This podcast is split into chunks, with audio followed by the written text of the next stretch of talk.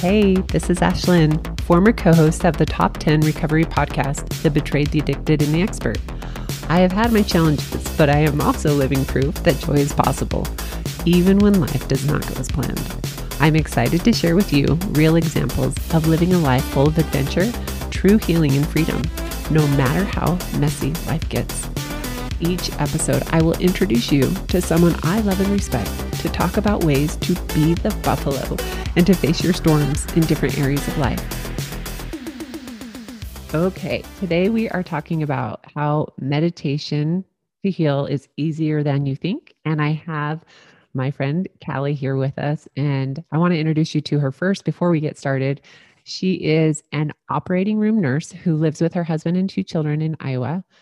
And meditation and mindfulness have been an integral part of her own healing journey. They had such an impact on her life that she became a certified meditation instructor and trained under Deepak Chopra and uh, Roger Gabriel through the Chopra Center and now enjoys sharing the gifts of mindfulness and meditation with others in small and sustainable steps. I like small and sustainable. You know that. And that's why you're here because I want our listeners to know that it's easier than you think. And sometimes we make things so big that we don't even try them because they seem so scary. So, Callie, I want to hear first off, hello, welcome. Hello.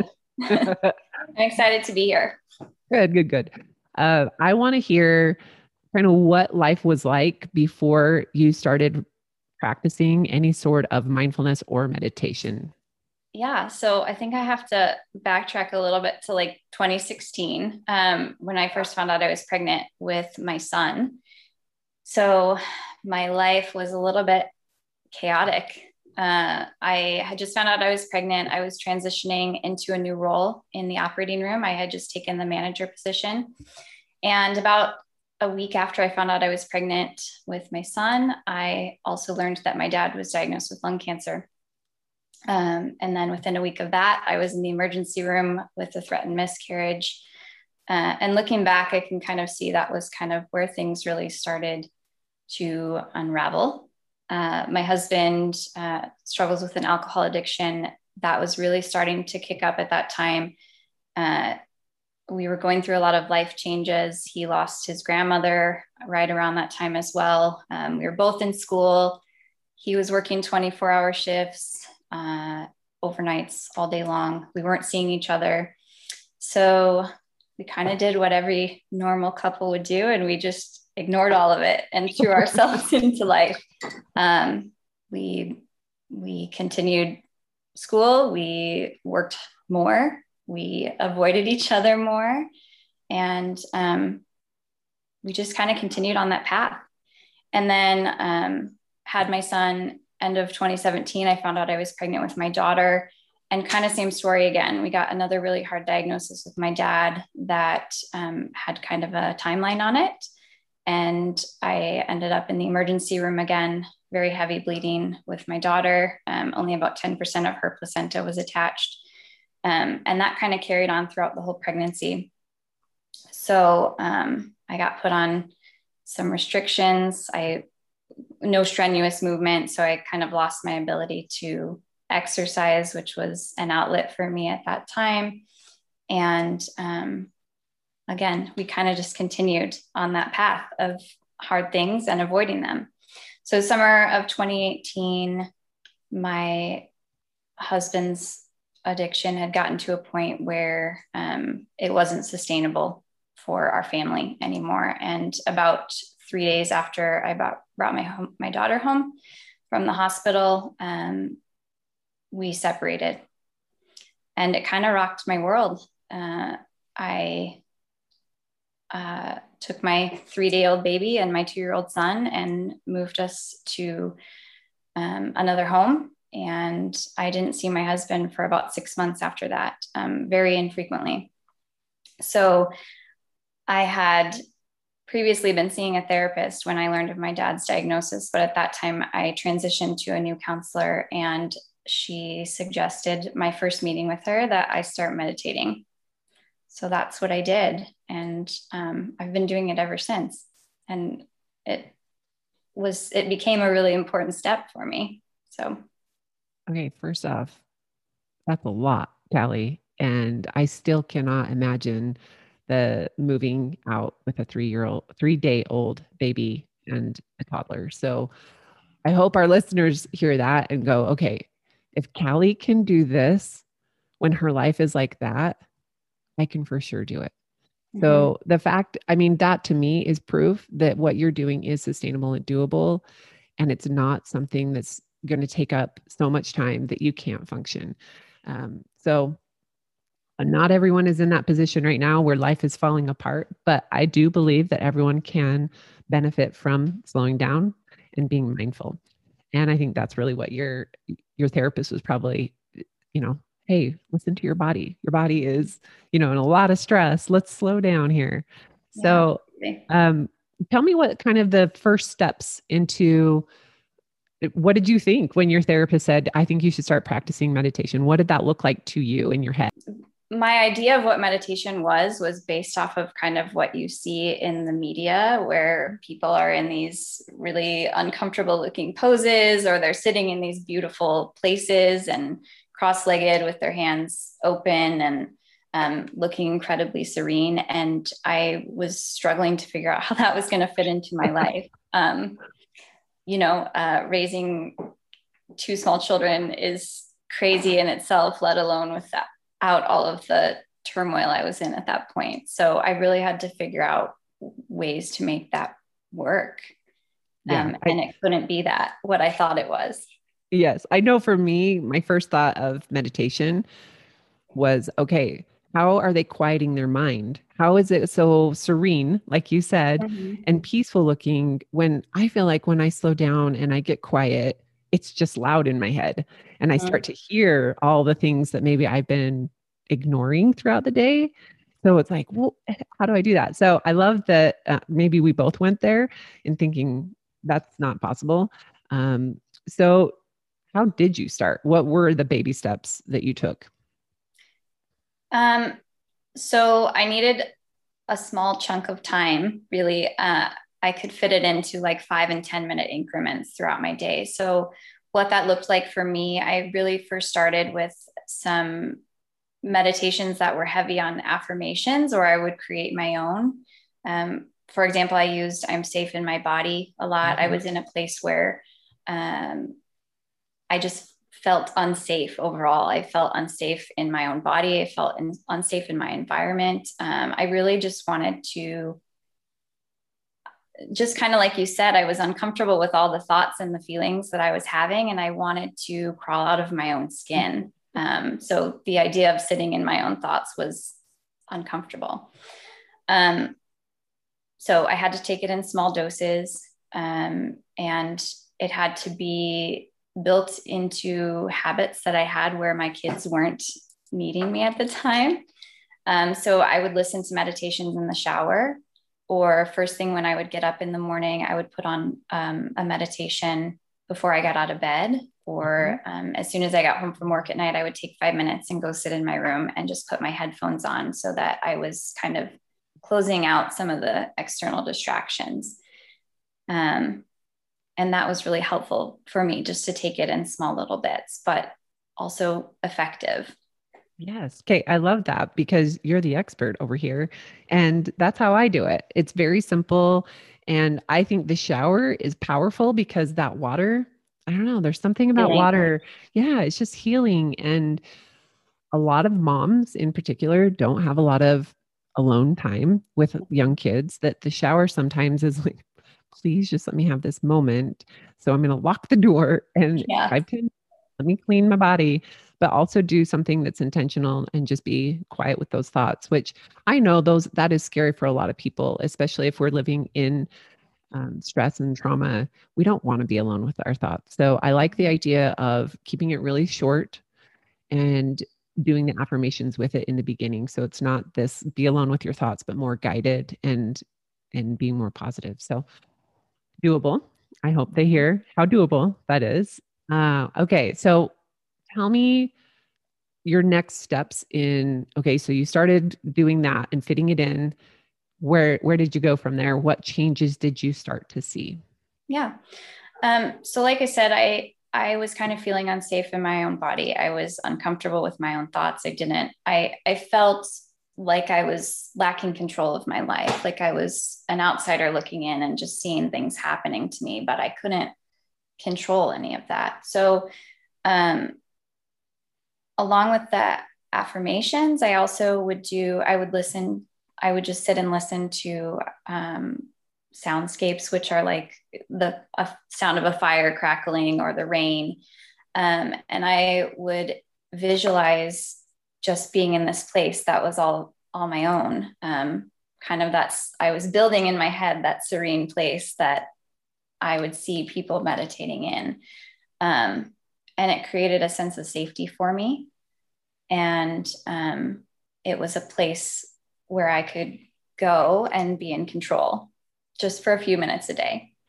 Um, the other th- change I ner- noticed pretty immediately was just I was more in touch with my body. Um, I could feel in my body where my emotions were coming up and I could feel where I was carrying stress. And um, I started to notice and be more aware of like what, how different foods made me feel and what types of movement felt good. And I could I was just getting more in touch with myself so that I could meet my needs a little better. And that was a really cool experience.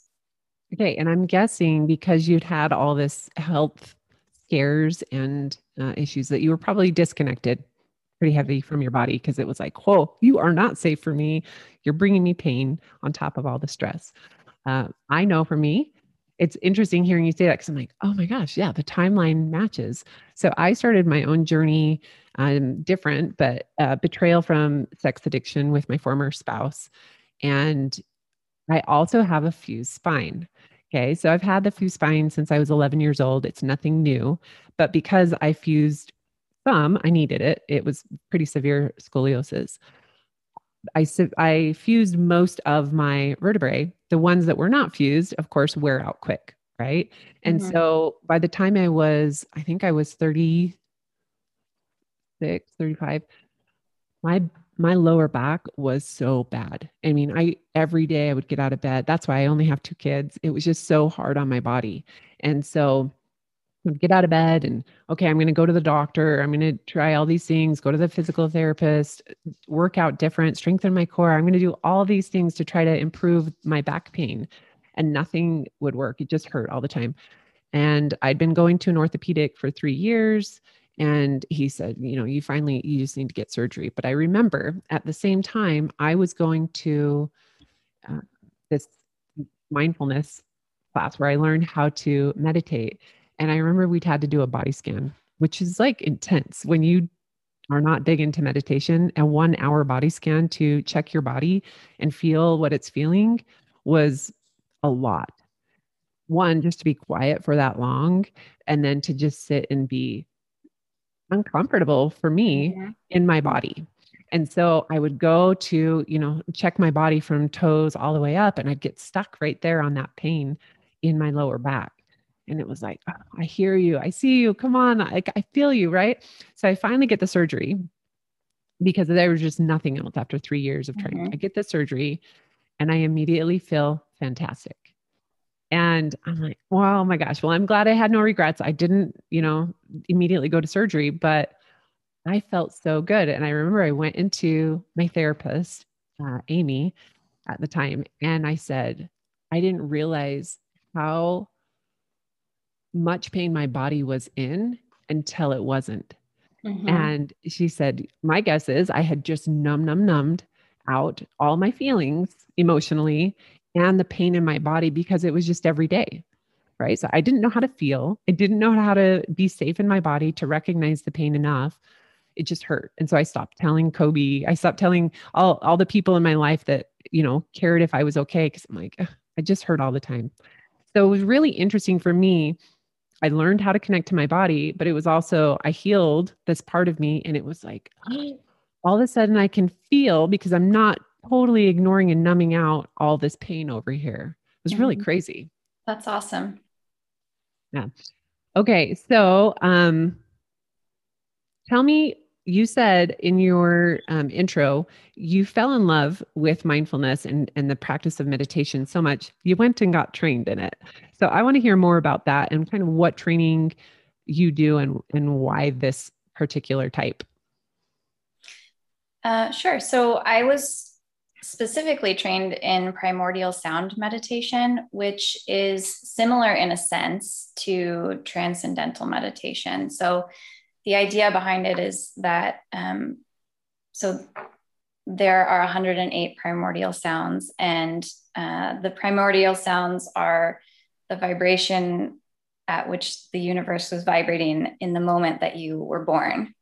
Hmm. Um, so your primordial sound is individual to you, um, and it's kind of a sacred thing to get your primordial sound. Um, so you you you meditate on your mantra that is specific to you and it is meant to help you connect back to your mm-hmm. truest self and connect back to your soul to the purest version of you um, so i will say because i was used to um, using guided meditations or just listening to music or sounds when i meditated it was actually really uncomfortable for me to move into that space um, so it was kind of like starting all over again um, but uh, it's actually been a really cool experience. And I've gotten different benefits from this type of meditation than I have from guided meditations. And I've kind of just found that, um, you know, all forms are valuable and can benefit you at different points in your life. Um, so it's just been cool to expand my understanding of it and um, gain more tools. I love that. Different different benefits. So how does one do any of that? Like i've never even really heard of that type of meditation. I think most of us are just like yeah you just listen to somebody with a soothing voice and you feel good. Uh, so how does one figure that out? So you would work with a primordial sound meditation instructor um, and i would calculate your primordial sound for you but um, when you're actually meditating on it, um, primordial sound teaches you to just observe your thoughts. So if you think of them, like you said, it is uncomfortable to sit with your thoughts, but it's the the point is not to to clear your mind of thoughts altogether. Um, thinking in meditation is actually you doing it right. Um, that's you releasing stress and taking time to hold space for yourself.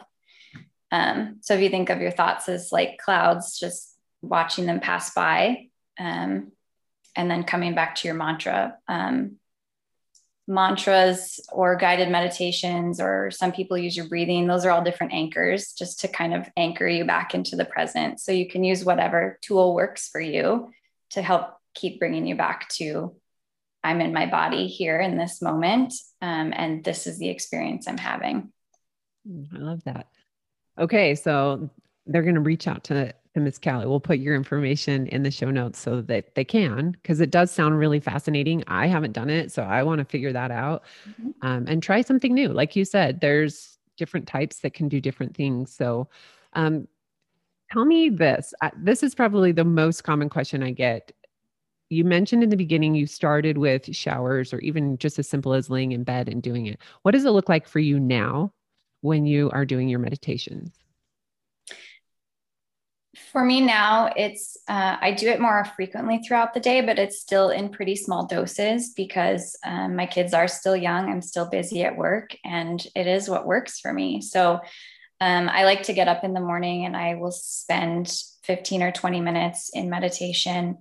Um, I like to take a break at some point throughout my workday um, just for 10 minutes and kind of close my eyes and check in with my body and see what I'm feeling. Um, Hold up. I don't. Tell me what you're doing in this, the first one, when you wake up in the morning, like where are you, what are you sitting like or laying like? And what is all of that? Paint me a picture. Yes. So when I first started, um, I didn't have a lot of core strength because I had just had two babies. Uh, so meditation for me, like I said, looked like doing it in the shower or laying in my bed. Um, now I still will just sit, I'll sit comfortably in the chair or on the couch. Um, uh, occasionally I'll be on my yoga mat, but for the most part, I'm in my living room or whatever quiet place of my house I can find.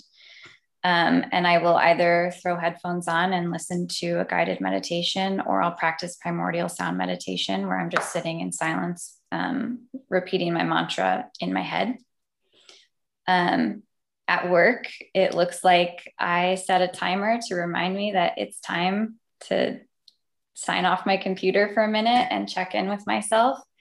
Um, so I will just do it in my chair at my desk. I'll just close my eyes and take some breaths and kind of try to connect back in with myself. Um, just notice where I might be feeling any tension. I'll try to pay attention to um, the feeling of my breath going in and out of my nose. Um, try to pay attention to my heart beating.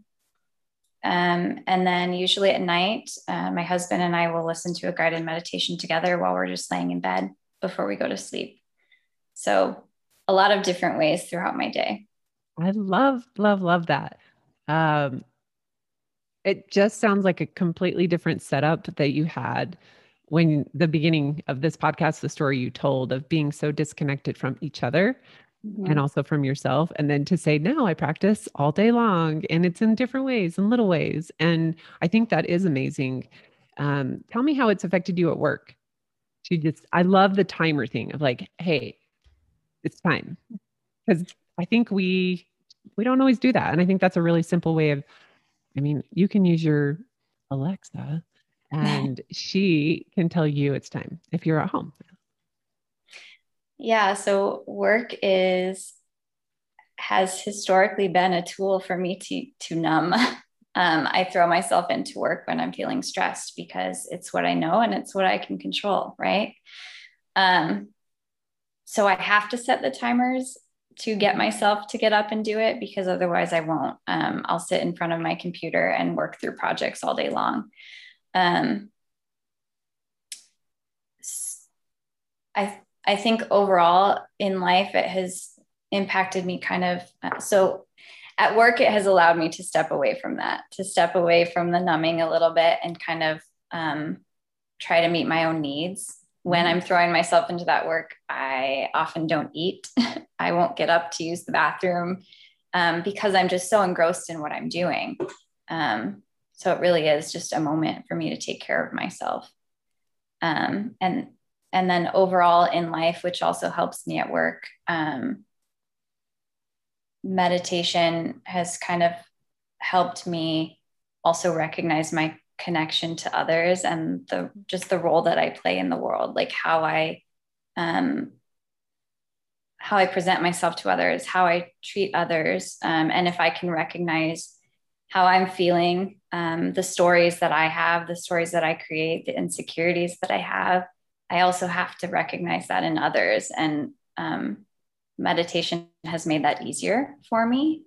Um, so I think that's benefited me as a leader at work, just to be able to see the human side of people and understand that everyone is probably having a similar human experience to me, where I have. Mm-hmm. I love um, that discomfort and confidence issues and you know things like that. See this is why i love you. You're that's so sweet. And it does show the intention about your life compared to was it 2016 you said when life yeah. was really starting to fall apart I just, I hope that people are listening and thinking, okay, I want what she has that mindfulness, the ability to slow down. It's not anything huge and scary. It really is allowing the thoughts to come and, and owning them rather than letting them own us. Okay. So tell me what Callie one year ago would be proud of Callie for doing today. I think just kind of doing the work and continuing on this path. Um, I did in 20, 19, um, we lost my father in law unexpectedly in a diving accident. And then very shortly after, I lost my dad to lung cancer. Um, and then with the rest of the world from that went right into COVID, um, which was a really interesting thing being in the healthcare arena.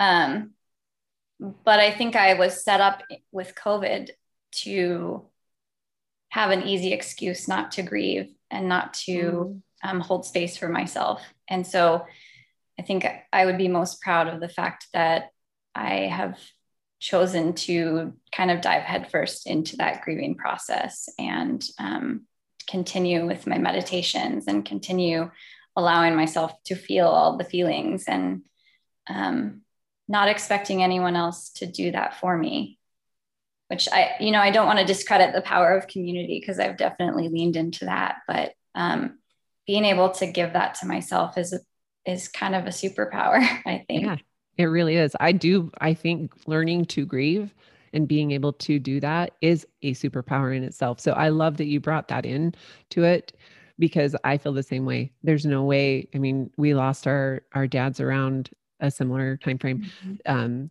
there's not a a better way i think to just sit and say i have to feel this i have to be able to face the storm and turn towards the pain and to do it mindfully takes skill but i think it is doable for everyone um, okay, so I want to hear about your most recent Be the Buffalo moment. And if you don't know what Be the Buffalo moment is, I know Callie does, but go listen to episode one and I t- just tell a really quick story about Be the Buffalo. I'll try to keep the backstory short, but um, I was laying in bed with my son a couple weeks ago, and he was asking me about the time surrounding my pregnancy with my daughter. And that's been a hard topic for me to talk about. Um, and I'm still grieving and I'm still processing a lot of anger and resentment and all of the things around that. And so in that moment was just like, all right, here we go. We're going to do this. I'm going to talk to you about it. And we laid in bed and we talked um, for about 20 minutes about it. And he asked me if he could see some pictures of what I looked like when I had his sister in my belly. And I don't have any. Mm-hmm. Um, I I scheduled my maternity photos kind of before my husband and I separated, and uh, even after we separated, I expected him to be there, but he chose not to be. Um, and it was kind of a rough day, my maternity photo day. Um, we were both crying. My my son and I. My son threw up all over his clothes. It was pouring rain. Um, so I've just never had the courage to look back at that mm-hmm. time or look back at the actual documentation of that time. But um, that night I did. So I scrolled back uh, on my photographer's Facebook page and found her sneak peek of my pregnancy photos. And um, I just remember looking at them at a, in a, a whole different light and seeing that it through a whole different lens. Um, and it was a cool experience, especially to have with my son who was there with me at the time. Um, and I just, rather than seeing like the tremendous pain and grief and anger um, on my face, which that was all there still, I could see the storm rolling in behind me and it was just powerful. Um, and I could recognize the healing and the strength. Um, and then just kind of in a cool uh, synchronicity of events, I went and got pictures done with my same photographer the following day. And um, she had this massive canvas of that photo of me um, with the storm coming behind me and um, my pregnant belly hanging what? up behind her desk. So, and when I got there, she was like, I love this photo because it's so symbolic of what you were going through at the time. And I just love, um, I love how that all played out. And I loved um, being able to see it through that lens finally, because it, it's kind of a testament, I think, to the fact that I have used the time in the last couple of years to grieve and to process and heal. Yeah, that is beautiful. I want to see that picture. Thank you for sharing that and for sharing with everyone some, some of your harder moments and some of your most beautiful. So I hope uh, you guys take some steps, little baby ones. Maybe you do a one minute, I'm going to check in with myself. Maybe you're hungry. Maybe you're tired. That's as easy as it can be and um, check in on yourself and do something about what your body needs. All right. Thank you, Callie. Thanks, Ashlyn. Thanks for being here with me today, whether I was with you doing your dishes while you got ready or driving in your car. If you found a nugget in this episode, please take 30 seconds. You can click on the link below in the show notes and leave me a quick review over on iTunes, or you can share on social media or shoot me an email. It offers me your support without you having to spend a dime or much of your time. Until next time, be the buffalo.